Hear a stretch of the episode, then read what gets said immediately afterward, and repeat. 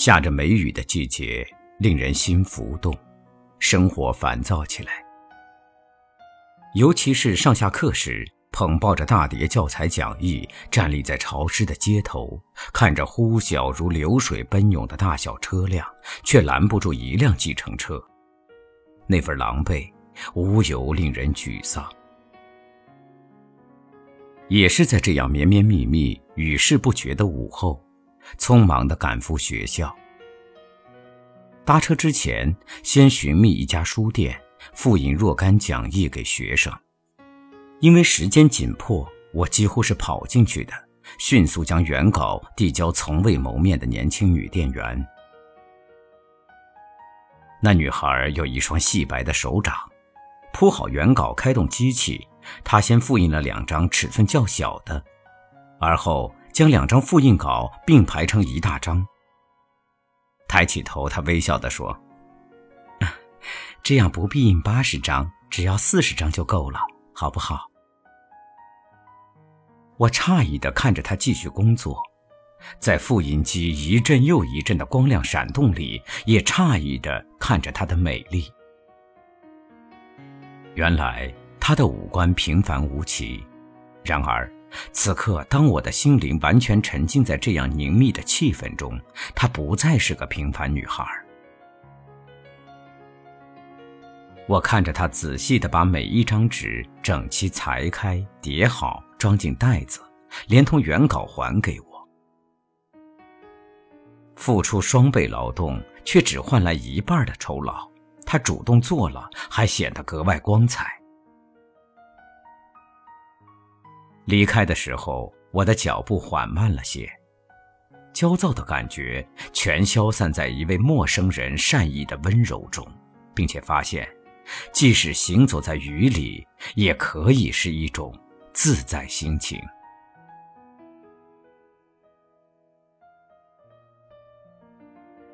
第二次去澎湖，不再有亢奋的热烈情绪。反而能在阳光、海洋以外见到更多更好的东西。望安岛上任意放牧的牛群，刚从海中捞起的白色珊瑚，用指甲轻划会发出“铮”的声响。夏日渡海，从望安到了将军屿，一个距离现代文明更远的地方。有些废弃的房舍。仍保留着传统建筑，只是屋瓦和窗棂都绿草盈眼了。岛上看不见什么人，可以清晰听见鞋底与水泥地的摩擦声。这，是一个隔绝的世界呢。转过一丛丛怒放的天人菊，在某个不起眼的墙角。我被一样事物惊住了，一部蓝色的公用电话。不过是一部公用电话，市区里多的几乎感觉不到。然而，当我想到当初设置的计划，渡海前来装置、嫁接海底电缆等等等等，那么复杂庞大的工程，只为了让一个人传递他的平安或者思念，忍不住要为这样妥帖的心意。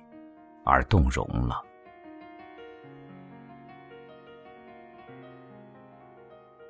一个月的大陆探亲之旅，到了后期一如残兵败将，恨不能丢盔弃甲。大城市的火车站规模不小，从下车的月台到出口，往往得上上下下攀爬许多阶梯，那些大小箱子早超过我们的负荷能力了。那一次，在南方的城市车站阶梯上，我们一步也争不动，只好停下来喘息。一个年轻男子从我们身边走过，像其他旅客一样。而不同的是，他注视着我们，并且停下来。啊，我来吧。他温和地说着。用卷起衣袖的手臂提起大箱子，一直送到顶端。我们感激地向他道谢，他只笑一笑，很快地隐遁在人群中。着白色衬衫的背影，笑容像学生般纯净，是我在那次旅行中最美的印象。现代人因为寂寞的缘故，特别热衷于谈情说爱，然而又因为吝啬的缘故，情与爱都构筑在薄弱的基础上。有时候，承受陌生人的好意，也会忍不住自问：我曾经替不相干的旁人做过什么事呢？人与世界的诸多联系。其实常常是与陌生人的交接，而对于这些人，无欲无求，反而能够表现出真正的善意。每一次照面，如寄河映水，都是最珍贵而美丽的人间情分。走过荒漠，走向草原，秋风吹过。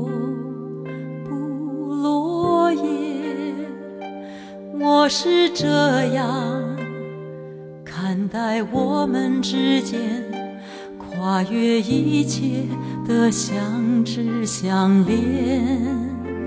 你曾送我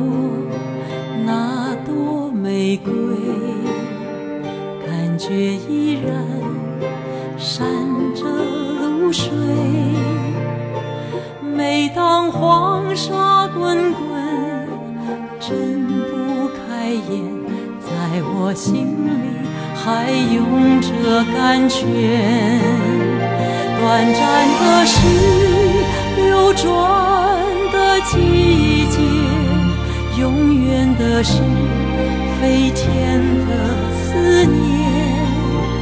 遗憾来不及再与你共谱经典，但已足够微笑。你梦，是，天涯都追随；为难的是，诀别着成全。把你的梦想种在我心田，最深刻的幸福是不悔。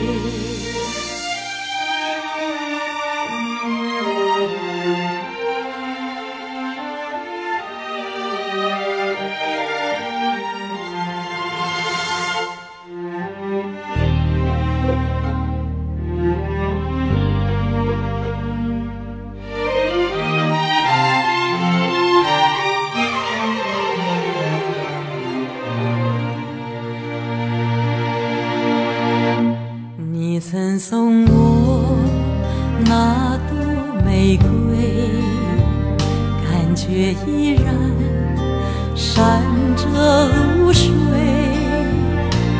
每当黄沙滚滚，睁不开眼，在我心里还涌着甘泉。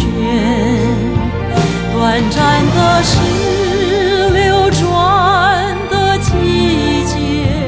永远的是飞